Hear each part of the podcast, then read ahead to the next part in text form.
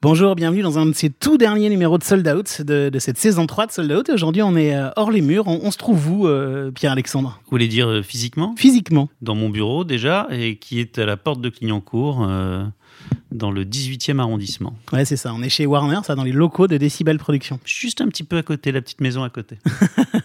Merci en tout cas de nous, nous accueillir. On va parler de, on va parler de vous, Pierre-Alexandre Vertalier. Vous êtes président de, de, de Decibel Productions. Vous êtes très discret, très très discret. C'est difficile de préparer cette interview parce qu'il n'y a pas grand-chose à se mettre sous la dent. On va découvrir plein de choses aujourd'hui. hein. Je fais exprès, c'est à force de fréquenter les artistes discrets, je fais pareil. Donc on va essayer de percer ce mystère dans cet épisode de Sold Out qui commence dans une seconde, juste après qu'on ait dit euh, bonjour à notre partenaire de la saison 3, Patreon, et on lance cet épisode 20 qui commence maintenant. Est-ce que tout est prêt? Oui, monsieur le directeur. Bon, alors je vais faire commencer. On parle de trajectoire de vie, on parle de carrière, on parle de, de choses vécues par, euh, par des professionnels du spectacle vivant. Parfois, je me demande ce que je fous dans ce métier. On parle de spectacle, on parle de spectateur, on parle de producteur, on parle de billets vendus. On parle d'humain, non? Je peux vous dire que Johnny Hallyday au Stade de France à côté, c'est un Playmobil dans un évier. Hein Sold Out, Sold Out, le podcast de Delight. le podcast de Delight. Alors, je, suis, je m'appelle Pierre-Alexandre Vertadier, je suis président de Décibel Productions. Premier billet vendu. Et je pense que c'est quand j'ai organisé les soirées étudiantes. euh, ça devait être les Rolling Bidochon au, au gala de la croisière Ediac, à mon avis, un truc comme ça. Et un, et un vrai premier billet dans la production, même si ça c'était un vrai Bah, premier billet. c'est moi qui produisais, hein, je m'en occupais. Ah ouais, Ah c'était ouais, quand même dans vos gènes. hein. c'était déjà dans mes gènes, ouais, ouais, j'avais ça dès le début. Sinon, euh, premier vrai concert, enfin, c'était un vrai concert. Non, non, on va dire que c'est ça. Dernier billet vendu. Ah, Ça, je pense que c'est Soprano au, stade Vélodrome. Sold Out saison 3, épisode 20 avec Pierre-Alexandre Vertalier, président de Decibel Productions, enregistré dans son bureau dans le 18e arrondissement à Paris à la fin du printemps 2022. Alors Pierre-Alexandre, j'ai appris en, en branchant le studio de Sold Out dans votre bureau que vous aviez fait les decks, mais je pouvais pas le deviner parce qu'on voit ça nulle part. Il y a même pas de LinkedIn, il y a rien qui traîne. Ah non, je sais même pas ce que c'est que LinkedIn. Non, ça c'est pas, pas moi qui vais vous trouver ça. Non, non, mais j'ai fait les decks en effet. Euh, il y a de longues années. et Je sais que quand à l'époque où j'ai fait les decks, il devait y avoir euh, deux personnes dans la musique. Il y avait moi et Jean-Jacques Goldman. Mais ah oui, Jean-Jacques Goldman avait fait les decks. Il a fait les decks, mais c'est pareil, il est à peu près aussi discret que moi sur le sujet. Vous y avez appris des choses qui vous ont servi après dans cette école, euh, dans cette école? Ah oui, bien sûr, c'est formateur. Oui, oui, tout à fait. Non, j'ai aucun regret. Et alors, donc, les decks, et boum, une première partie de carrière dans le, la- dans le pas de dans live, pardon, dans la musique enregistrée, dans, chez Delabel et puis chez EMI. C'est ça l'histoire où il y a eu euh, plein de- une incertitude entre les decks et la, et la musique? Ah non, j'ai toujours, j'ai dû vouloir être pompier jusqu'à l'âge de 12 ans, mais je pense qu'après, je savais que je voulais faire ça. Je- Sérieusement, pompier ou pas? Euh, ah, pompier, oui, tout petit. Mais euh, non, non, mais j'ai toujours été fasciné par la musique. Et euh, pas, pas parce que je voulais euh, faire de la musique, parce que je crois que j'ai très, très, très vite été assez lucide sur mes talents d'auteur et de musicien. Euh, mais par contre, j'étais assez fasciné par tout ce qu'il y avait euh, behind the scene, comme on dit, c'est-à-dire le- les, grandes histoires des grands producteurs, des, les maisons de disques. C'était un monde qui me fascinait. Donc, j'ai, je crois que j'ai. Enfin, je crois que j'ai quasiment toujours voulu faire ça. Toujours voulu faire ça. Et, comment on fait alors pour passer Parce que c'est finalement, je me demande, c'est pas ça le sujet de ce podcast de Sold Out. Comment on fait pour passer de l'autre côté de la barrière? Quand on est fasciné par ça, qu'on fait une école de commerce et qu'on a follement envie d'y rentrer dans ce monde, mais qu'on ne connaît pas nécessairement Ouais, alors après, c'est vraiment des conjonctions. euh, moi, ça a vraiment été le fruit de rencontres. C'est-à-dire que j'avais tellement envie de faire ça que j'en parlais à tout le monde et que j'en parlais tout le temps. Et euh, comme ma famille n'était pas véritablement dans ce milieu, mais j'avais quand même la chance d'être à Paris et de, croiser plein de monde. Et puis, euh, en fait, j'ai réussi à. À l'époque, c'était Laurence Twitou qui s'occupait d'un label qui s'appelle De Label, qui avait été créé par Emmanuel de Burtel. Et, euh, et puis, je sais plus comment mon CV est arrivé chez Laurence. Et ils m'ont pris en stage et ça a commencé comme ça. Donc, j'ai commencé en stage chez De Label. C'est un label un peu culte. hein. Il y a plein d'artistes indépendants dessus. Enfin, moi, j'achetais que des disques de label quand j'étais adolescent. Bah, c'était surtout les pionniers du rap à l'époque. Il y avait, enfin, euh, Moi, c'est pas ce que j'achetais pour le. Non, mais en fait, ce qui est vrai, alors ce qui est vrai, c'est que c'était le label des Rita Mitsuko et des Négresses Vertes, entre autres, à cette époque-là. Et euh, c'est vrai qu'il est un des premiers labels indépendants avec une forte personnalité. Euh, qui ressemblait beaucoup à Emmanuel. Et, euh, et après, ça a été vraiment les pionniers dans le mouvement du hip-hop en France. Et entre autres, moi, mon premier, entre guillemets, gros succès, enfin, c'est pas le mien, mais mon premier album à gros succès dont je me suis occupé, c'était l'album d'Ayam, L'école du micro d'argent, qui pour moi a été un, tournant parce que ce disque a eu euh, un tel succès que forcément tous les gens qui entouraient ce projet ont eu du rayonnement. Puis moi, ça, ça a construit ma petite réputation et c'est comme ça que j'ai commencé là-dedans. C'est un des plus beaux titres d'album du monde, L'école du micro d'argent. Puis c'est un des meilleurs albums de rap du monde, je pense. Ah ouais. et, et- et ça veut dire quoi bosser sur cet album à l'époque concrètement? Ah, moi, j'étais leur souffre-douleur. C'était, euh, mais je les adorais. Non, en fait, j'étais ce qu'on appelle dans une maison de disques un chef de projet. euh, c'est-à-dire que l'idée, c'était de les accompagner euh, dans les différentes étapes de la, la fabrication et surtout de la promotion du, disque. Et comme c'est un disque qui a eu une carrière assez unique, ça allait de les accompagner, enfin, en promo, d'organiser les tournages de clips, hein, euh, de gérer les campagnes de pub, euh, enfin voilà, tout ce que peut faire un, chef de projet. Mais avec eux, parce qu'en plus j'avais réussi à tisser une bonne relation. Et euh, donc du coup j'étais vraiment, euh, vraiment tout le temps dans leurs pattes quoi. Mais ça fait souffre-douleur, ça veut dire quoi?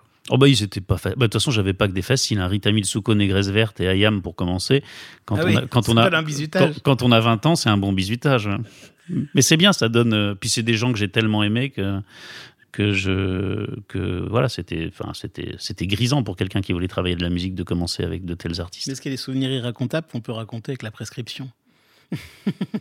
Ou pas Mm. spécialement Ouais, les soirées chez Catherine et Fred, c'était pas mal, mais euh, je sais pas, il y en a tellement des souvenirs. Je- je- un jour, il faudra que je raconte, mais euh, non, j'ai le souvenir surtout de l'école du micro d'argent, parce que c'est vrai que le disque euh, était une sorte de pari fou et, euh, et de label à l'époque avait la, réputation d'être un label qui n'hésitait pas à, accompagner les artistes dans leur délire. Et c'est vrai qu'ils ont, ils ont dépensé beaucoup d'argent dans l'enregistrement de cet album. Ils avaient fait une première version de l'album que j'ai toujours dans mes étagères. Ils seraient pas contents de savoir que j'en ai gardé une copie, mais euh, ils l'ont jeté à la poubelle en fait cet album. hein. Et il a fallu tout reprendre à zéro, les mix et tout. Et, c'était une sorte de pari fou. Et personne ne pensait que ce disque vendrait des millions euh, quelques années après. Mais euh, mais euh, non, c'est un très un très bon souvenir. Et à l'époque, c'était vraiment seulement la musique enregistrée, la promo, tout, tout, tout ce qui se passait autour du disque. Vous touchiez pas encore à la scène. hein. Non, pas du tout. Et j'étais assez surpris d'ailleurs, même quelques années plus tard, quand j'ai commencé dans le live, à quel point il y avait une vraie porosité entre les deux euh, domaines. C'est-à-dire que, en fait, les gens du disque ne connaissaient pas le métier du live et, vice versa. En fait, c'est C'était même plutôt une étanchéité, en fait. Ouais, ouais, ouais, excusez-moi, j'ai dit porosité, c'est tout le contraire. hein. Euh, mais c'est vrai que les, les, les- c'était deux secteurs qui ne se connaissaient pas euh, du tout. Et c'était des métiers. En fait, le métier du live, on n'y connaissait rien. Ah ouais, venaient du nous voir pour nous demander de l'argent à l'époque. Ça s'appelait le tour support. C'est tout ce que. Ouais, c'est ça, vous ça. vous avez vécu, vous, les deux côtés de- du truc, Ouais, en fait. Vous étiez le, le, gars- le- le- le type du label qui devait faire un chèque, en fait. Mais quand j'ai commencé dans le spectacle, j'ai été un des, euh, un des, j'étais un des seuls qui venait du disque. En fait, j'étais très surpris qu'il n'y ait pas plus de gens euh, qui aient un peu travaillé dans les deux secteurs. À quel moment, en fait, vous avez eu envie de, de- de passer la frontière euh, vers, vers la scène? Parce qu'il y a eu toute la période Yemaï, quand même, après. Alors, je- ouais, je suis parti après travailler, après pas mal d'années chez Delabel, je suis allé travailler euh, chez EMI avec Marc Lombroso. Et. euh, C'est la fin des années 90, hein, ça. Ouais, ça doit être ça. Et puis ça- travaillé avec Jean-Jacques Goldman. Bien sûr, on se retrouve. Et, euh, et en fait, euh, là, ça a commencé à, à plus être très drôle parce que c'était vraiment pour le coup ce qu'on a appelé la crise du disque hein, et la crise de la musique enregistrée. C'était les, les moments où Napster euh, et les fichiers commençaient à se... Et c'était avant l'émergence des, sites de streaming. Donc, euh, il y a eu des grosses vagues de licenciements dans les maisons de disques. J'ai dû moi-même, quand j'étais directeur marketing d'IMI, euh, licencier une quinzaine de personnes, ce qui était fort pénible.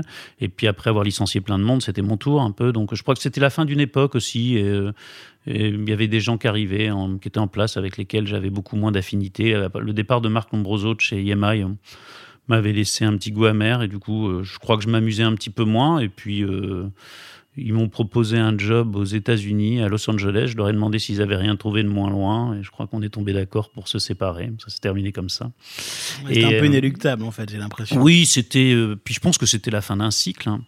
Et puis j'avais une trentaine d'années. Je pense que c'est à ce moment-là aussi, on se pose beaucoup de questions sur euh, qu'est-ce qu'on veut faire? Est-ce que c'est pas l'occasion de d'avoir un métier normal, si ça existe et, euh, et en fait, j'ai été rattrapé par. euh, c'est Thierry Suc qui m'a. Parce qu'en fait, j'avais rencontré Thierry, parce que chez EMI, je travaillais entre autres avec euh, Raphaël, que, que, j'avais mis chez Thierry, et puis surtout avec Claude Nougaro.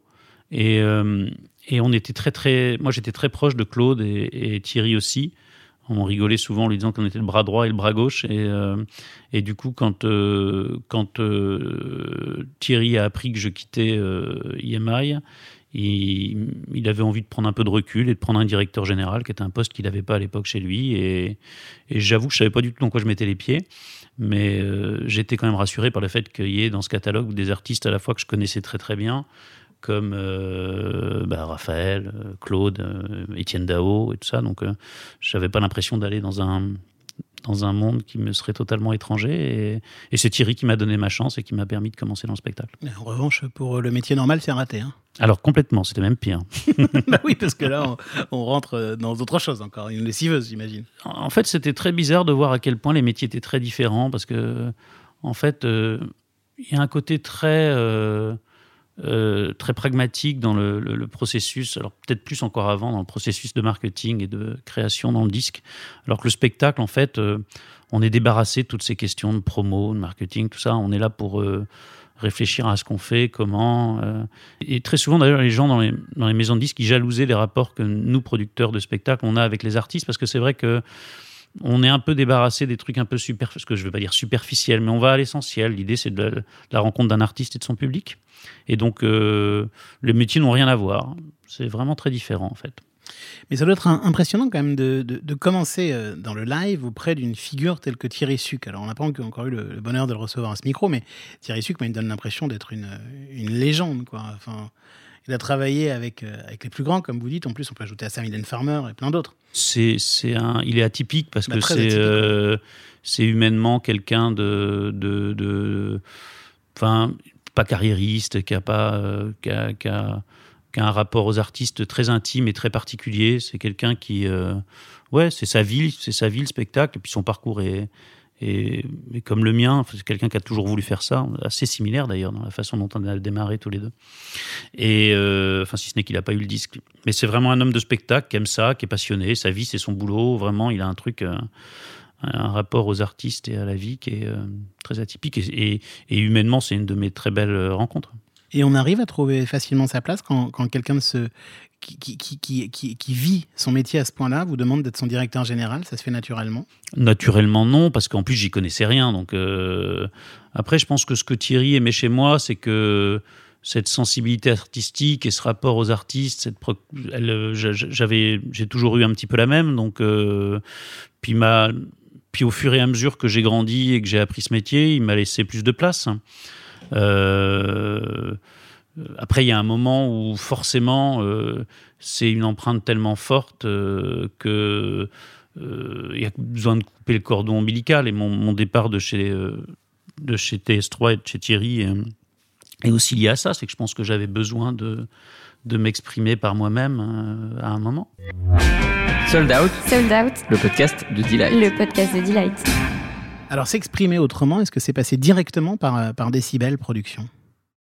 Bon, je crois que c'est les rencontres de la vie, c'est les choses. Moi, j'ai- de la chance. hein, mon- je- quand vous, vous disiez tout à l'heure que j'avais pas de LinkedIn, ou de, je crois que j'ai pas fait de CV de ma vie. Enfin, moi, ça tout a toujours été fait de façon très, euh, très, euh, comment dire. euh, Ça s'est enchaîné naturellement. Ouais, ouais, ouais, c'était des signes de vie et tout. Et je pense qu'il y a un moment où j'avais besoin de vivre autre chose que ce que je vivais chez Thierry.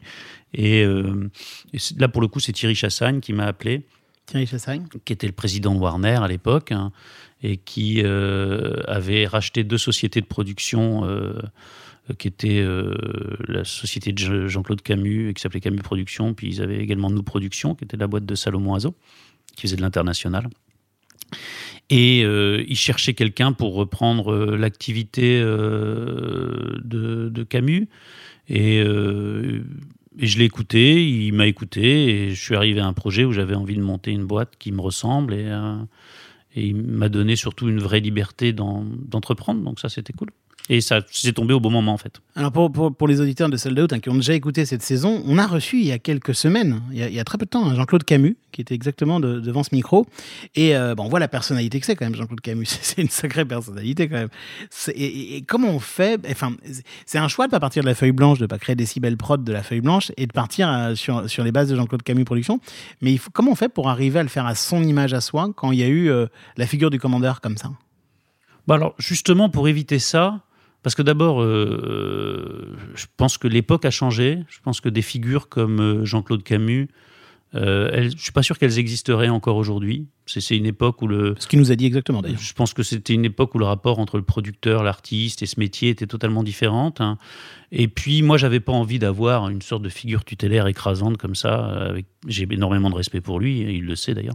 Euh, mais moi, ma- la seule possibilité, c'était euh, de le faire à mon image. Donc, euh, c'est vrai que moi, mon, mon parcours musical, ma culture, mon truc était aussi radicalement différente de, de, de celle de mon rapport au métier était très différente de celle de Jean-Claude. Donc, j'ai volontairement euh, fait table rase, en fait, même dans les artistes. Je veux dire, à part euh, aujourd'hui, euh, je pense que le seul artiste qui reste de l'époque où Jean-Claude était là, c'est Christophe Mahé, parce que bah, ça a été d'abord c'était un artiste fondamental du catalogue, et puis parce que avec Christophe, on a pris le temps de s'apprivoiser, de se comprendre, et aujourd'hui, c'est un artiste majeur pour Décibel. hein. Mais autrement, en fait, je suis vraiment parti d'une feuille blanche quasiment.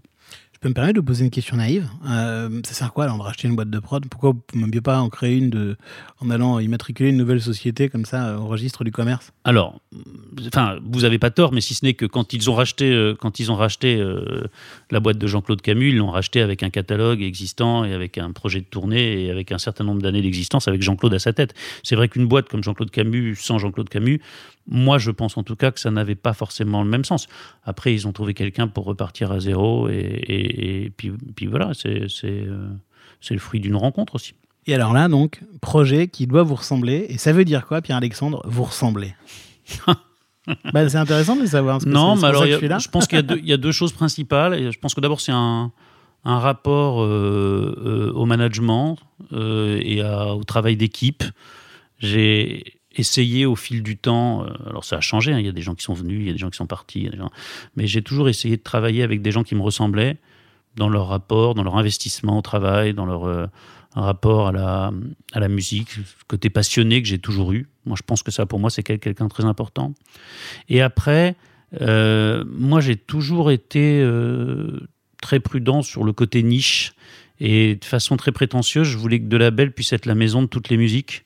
Et euh, De Label Décibel, à force de parler du passé. Je me demandais si, c'était, Décibel. si vous parliez de Et, la euh, je, voulais, qu'il faut que, je voulais que Décibel ressemble à, à- puisse être la maison de les musiques. Et donc, j'aime bien, de façon très prétentieuse, me dire que on peut avoir le meilleur dans tous les domaines. Voilà. J'ai jamais voulu faire une boîte de production qui ne faisait que du rap, qui ne faisait que de la variété, qui ne faisait que de l'électro. Qui... hein.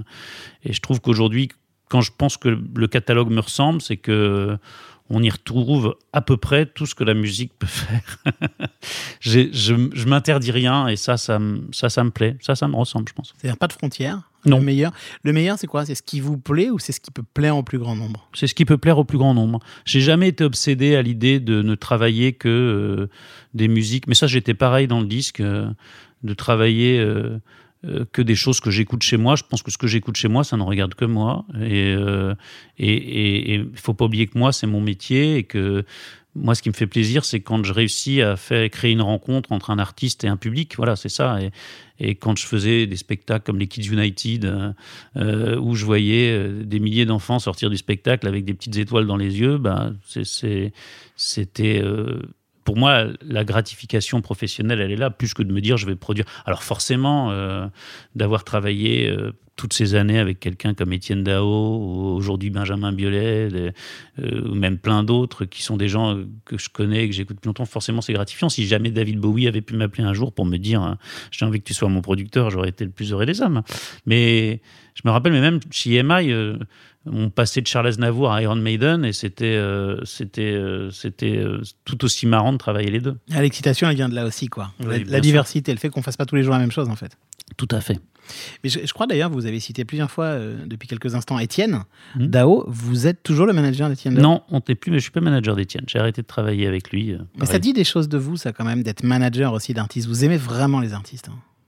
Alors, sincèrement, le management d'artiste, c'est pas mon, c'est pas mon, c'est pas ce que j'ai envie de faire en fait. Voilà, Étienne, c'est un truc un peu particulier. C'est l'histoire d'une rencontre, euh, euh, d'une amitié, je crois, et que à un moment X de sa carrière, euh, il avait besoin de quelqu'un et que c'était moi. Mais euh, je, je pense que j'ai plus d'appétence pour le travail de producteur de spectacle, en tout cas. Qu'est-ce qui, euh, de- de- ces derniers mois, vous a fait euh, énormément triper dans, dans- dans- ce que vous faites chez, ici, chez, chez Decibel? Qu'est-ce c'est, c'est le projet des stades avec Soprano? C'est Alors, ce, qui est- ce que- ce que je trouve assez formidable dans notre métier, quand je vous disais que j'adore faire des choses différentes, ça, ça, ça- ça accompagne ce propos, c'est que moi, paradoxalement, j'ai autant d'excitation à faire des stades avec Soprano qu'à euh, signer un jeune artiste que je voulais absolument et avec lequel je vais faire la boule noire. Donc, euh, je ne vais pas vous dire que maintenant que j'ai goûté au stade, j'ai pas envie de passer ma vie à faire des boules noires, mais euh, ce qui est ce qui est formidable, par exemple, dans Soprano. Soprano, c'est ma première signature chez euh, Decibel. Avec Johnny Hallyday, c'est les deux premiers artistes que j'ai signés. Et, et quand on a commencé avec euh, Sopra, les premiers concerts que j'ai faits, c'était euh, au 106 à Rouen devant 900 personnes. euh, et ce qui est génial, c'est le parcours hein, qui a été réalisé en, en, en 9 ans qui est, qui est, qui est, qui est, génial. C'est pas tant de faire des stades, c'est de, de passer d'une salle de 800 places à des stades. Ça, c'est génial.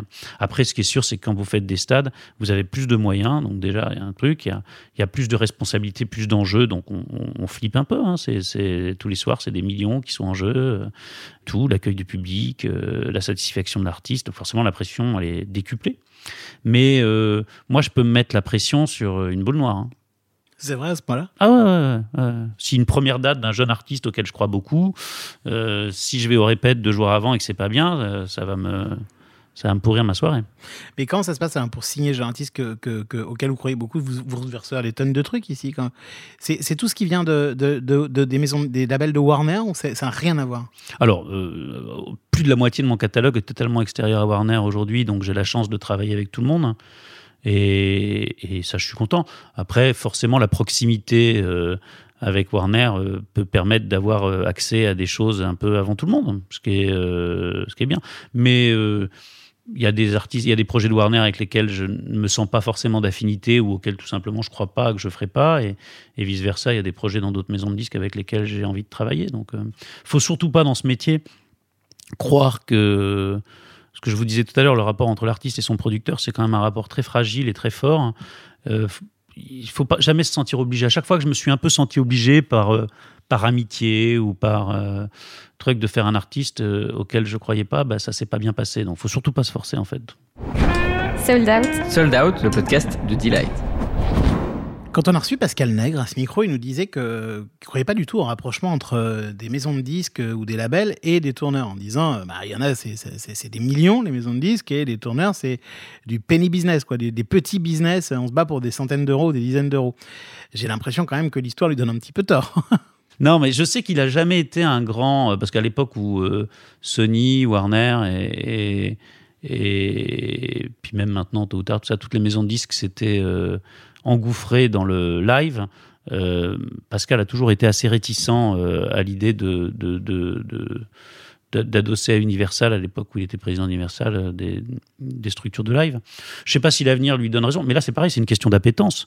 Euh, ce qui est sûr, c'est que les marges dans le, le, le- le spectacle sont, sont, sont pas les mêmes. Et puis la- la- les business models sont très différents de, de, de- de ce qui existe dans le Le point fort est très élevé hein, dans le spectacle. Le point mort, pardon, est très élevé. Oui, dans puis le les taux de marge sont assez ridicules. Ouais. Et surtout, à la différence du disque où quand vous êtes propriétaire des masters, alors c'est pas le cas de tous les contrats qu'ils ont, mais enfin, dans, dans- dans certains cas, ils ont des, des- des propriétés. Vous, vous créez du catalogue, il y a un contenu, vous créez des actifs, vous donnez de la valeur. Une boîte comme la mienne, euh, si, euh, si ça s'arrête demain, il n'y a, même pas de catalogue, il n'y a même pas de patrimoine. Y a, y a- une fois qu'une tournée est terminée, on n'a plus que nos yeux pour pleurer. Euh, mais, mais bon, après, moi, je... Est-ce que c'est un problème, ça? Est-ce que est-ce que c'est un truc auquel vous réfléchissez, par exemple, créer un actif pour des boîtes de production c'est bah nous, ça fait longtemps qu'on milite, par exemple, pour la reconnaissance d'un droit voisin pour les producteurs de spectacles. C'est-à-dire que on n'a jamais euh, trouvé normal, par exemple, que quand vous pouvez enregistrer, quand vous enregistrez un, un concert, il n'y ait aucun droit pour les gens qui ont financé ce concert, qui sont les producteurs de spectacles. Donc euh, ça, ça fait des années qu'on milite pour que ce soit reconnu. Je pense qu'on y arrivera un jour, d'ailleurs. Mais indépendamment de ça, c'est vrai que c'est pas du tout les mêmes business models, c'est pas du tout les mêmes taux de marge. Mais je pense qu'il faut pas voir les choses comme ça. Faut pas les opposer, vous voulez dire? Non, parce que d'abord, euh, ce que je trouve et que, que qu'oublie peut-être Pascal dans ces propos-là, c'est qu'il y a également une véritable possibilité de synergie euh, avec euh, la maison de disques. C'est-à-dire que si on travaille intelligemment entre producteurs de spectacles et maisons de disques, on peut euh, rationaliser les investissements et puis aussi apporter un service aux, artistes. C'est un peu comme ça que les maisons de disques, d'ailleurs, aujourd'hui, se sont positionnées. C'était qu'au départ, elles ne faisaient que de la musique enregistrée. Aujourd'hui, euh, elles proposent euh, des services pour le droit à l'image, euh, elles gèrent leur site web, elles gèrent leur merchandising. et pourquoi pas, à partir du moment où vous avez les gens pour le faire, proposer de, de gérer vos spectacles. Mais si on s'arrête sur un exemple, euh, moi j'ai toujours été très très fan de Benjamin Biolay, par exemple. Euh, Benjamin Biolay qui vient d'annoncer un nouvel album et en même temps il annonce une date exceptionnelle à la Cigale qui j'imagine est le prémisse à plein d'autres. Euh, bah, ça s'est fait en même temps, vous êtes tous ensemble dans les mêmes salles de réunion. Comment ça se passe en fait? Ouais, oh on n'a même pas besoin de prendre une salle de réunion là. Euh, Non, mais pour le coup, C'est naturel. Oui, bon après c'était une envie de Benjamin de créer, de faire une- un petit concert exceptionnel pour le lancement de l'album. C'est un truc dont on parle de pas mal de temps. On s'est surtout pris la tête pour savoir où le faire et puis trouver une salle disponible. Et puis après, euh, euh, oui, on s'est parlé avec la maison de disque et le management pour pouvoir euh, orchestrer la mise en vente et la révélation du projet. Mais c'est un travail en bonne intelligence entre partenaires. Mais c'est pour ça que, en fait, moi, je comprends pas trop ces histoires capitalistiques dans le monde du spectacle. Ce qui compte, c'est d'avoir les bonnes personnes avec lesquelles travailler et que qu'aujourd'hui ce soit euh, lié à une maison de disques, lié à un groupe média ou lié à un indépendant. Moi, je pense que pour les artistes, ça n'a strictement aucune importance. Ce qu'il faut, c'est travailler avec des gens avec lesquels vous avez envie de travailler. Mais c'est ça, c'est ça que je comprends en vous écoutant depuis presque une demi-heure. C'est génial. Vous parlez de cette boîte vraiment comme, euh, enfin, co- comme de la vôtre en fait. Euh, c'est parce que c'est votre sensibilité qui prime et qui, qui à la fin euh, sera jugée quoi. Ah ben, moi je pense que je pense j'ai toujours pensé comme ça. Je, je crois que c'est pareil, c'est assez illusoire de croire que sous prétexte que des gens ont 100% du capital de la boîte ou, ou d'autres sont minoritaires. Enfin, quand on est entrepreneur et qu'on a envie de réussir euh, et qu'on a envie que, enfin, on, agit de la même façon. Enfin, je, moi je crois pas du tout au au- je ne crois pas du tout que ce soit un élément important dans, le choix. Surtout pour un artiste, je pense que quand un artiste doit choisir son producteur de spectacle, il a avant tout. euh, j'ai encore eu l'exemple récent, je ne donnerai pas le nom de l'artiste parce que ça le mettrait dans l'embarras, mais qui sous forme de pression et autres, euh, pour des raisons, des histoires de maisons de 10, de trucs, euh, euh, c'est un peu fait pousser à changer de producteur de spectacle, bah, finalement, pour un an plus tard revenir, hein, parce que l'affinité qui était là et qui existait, euh, c'est finalement le plus important. Ça, je manière, c'est ce qui s'était passé pour Johnny Hallyday au début de, de cette, de cette aventure. Ouais, Johnny, il en a fait pas mal de producteurs de spectacles quand même. il a changé de sensibilité. à Alors, la fin, il est quand même revenu à la maison. bah, c'était plus la même maison. Ouais. Ça s'appelait plus Camus. Je sais pas si à cette époque-là, enfin, parce que maintenant, à la- à fin de sa vie, ils étaient réconciliés avec Jean-Claude et, et ça se passait bien. Mais au moment où j'ai signé Johnny, euh, ils se parlaient plus et euh, je pense que Johnny n'aurait jamais signé dans une boîte qui s'appelait Camus. Ouais, c'est pas faux. Euh, comment on fait quand on, quand, on, quand on a comme ça plein d'expérience, plein de goût aussi, une certaine sensibilité pour rester ouvert à de nouvelles sensibilités qui peut-être vous parlent moins Je sais pas, par exemple, est-ce que les musiques urbaines, est-ce que, euh, je sais pas, est-ce que plein, plein d'autres euh, esthétiques qui existent aujourd'hui vous parlent de la même manière que vous parlent euh, tout ce dont on a, tous les artistes qu'on a évoqués jusqu'ici? Bon, les musiques urbaines, c'est un bon exemple, parce que les musiques urbaines, je ne vais pas dire que je suis né dedans, mais Ouais, j'écoute du rap depuis sûr. très très très longtemps, et surtout ma, ma carrière fait que j'ai commencé là-dedans. Après, ce qui est sûr, c'est que le rap d'il y a 30 ans chez De Label n'a strictement rien à voir avec euh, ce qui sort aujourd'hui. Euh, donc, je suis certainement pas autant à l'affût que d'autres sur euh, tout ce qui sort euh, aujourd'hui en rap français. Donc après, mais, mais, mais c'est le cas sur toutes les musiques. Je pense qu'il ne faut pas croire de toute façon qu'on le, qu'on est les maîtres du bon goût et qu'on est les seuls à savoir ce qui va marcher. Enfin, moi, je suis, je suis passé à côté de projets qui ont été énormes après.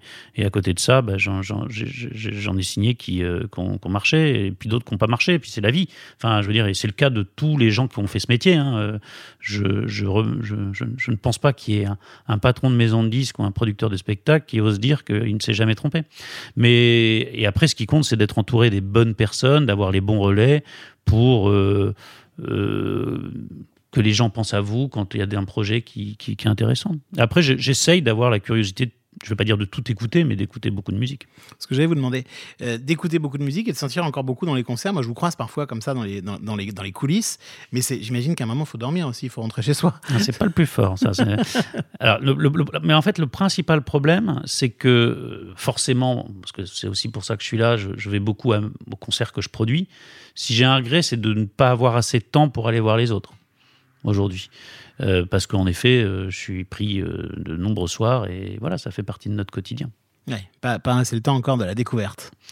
Oui, après, je, crois, enfin, ça arrive, et puis il y, a des- il y a des festivals pour ça, il y a des tremplins, il y a des. euh, Ouais. quand on va à Bourges, quand je vais à Bourges, j'aime bien essayer d'aller traîner à 15-16 heures pour aller.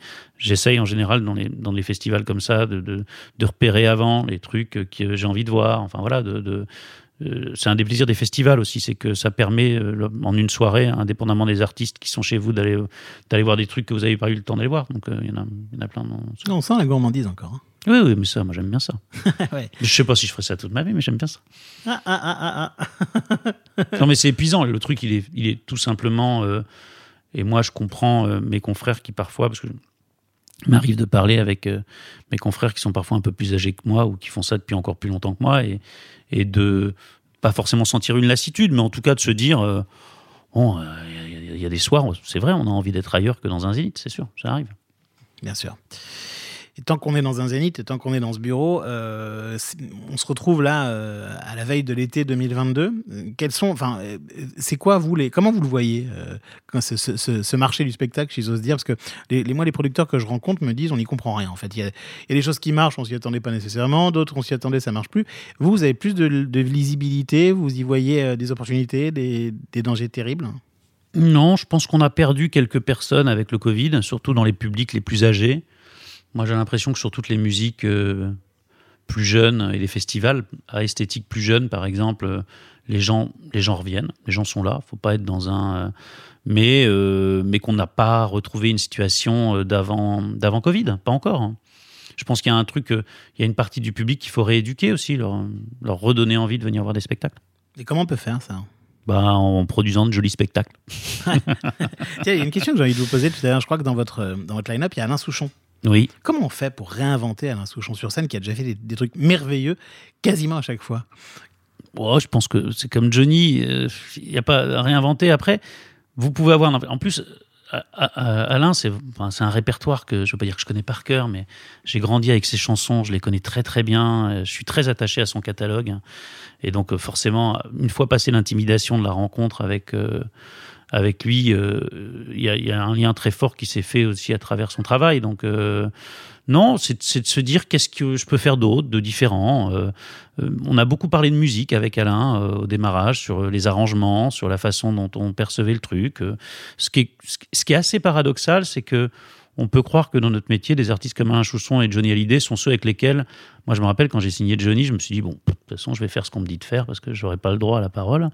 Et, et- et en fait, paradoxalement, des artistes comme Souchon ou comme Johnny, on a parfois plus de plus de, de, de, de latitude pour proposer et s'investir qu'avec un jeune artiste qui sait exactement ce qu'il veut et qui ne vous demandera pas votre avis.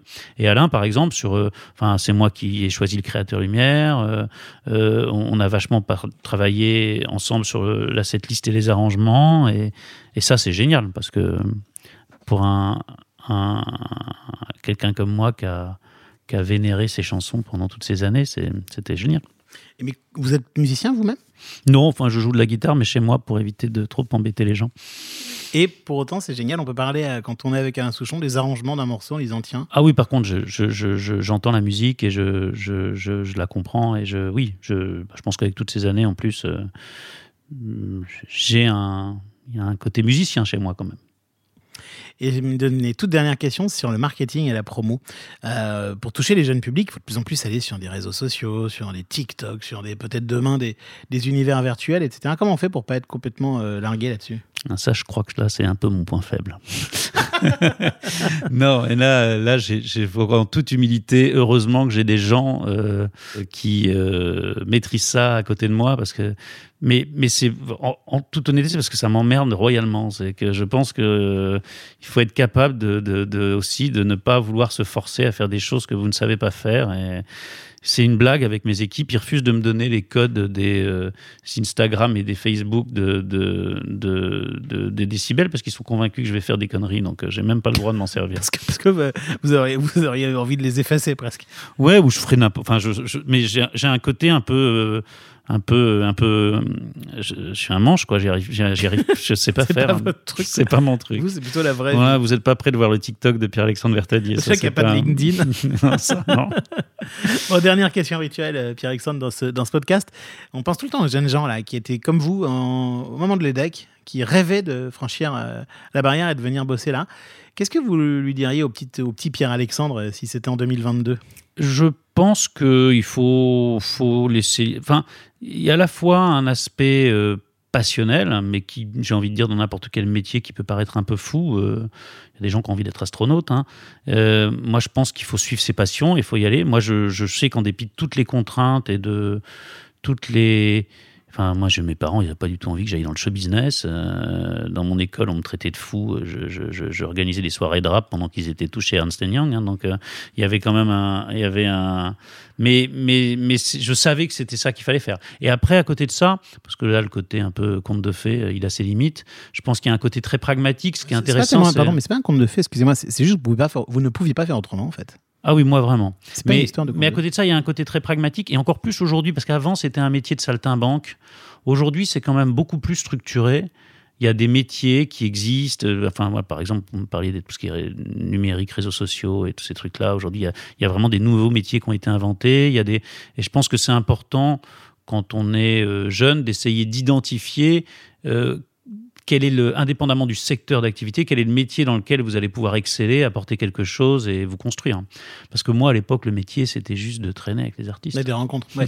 Là, vous- votre conseil, en gros, c'est un peu spécialisez-vous sur des trucs euh, qui vont apporter de la valeur. hein. Ouais, puis rencontrer des gens, euh, faites des stages dans les boîtes, essayez de comprendre euh, euh, quels sont les métiers indépendamment du secteur d'activité. Qu'est-ce que, qu'est-ce, que, qu'est-ce que je peux faire de mes journées de, de 10h à 19 Et ici, vous accueillez des jeunes gens parfois? Oui, tout le temps, tout le temps, tout le temps, tout le temps. Puis c'est important.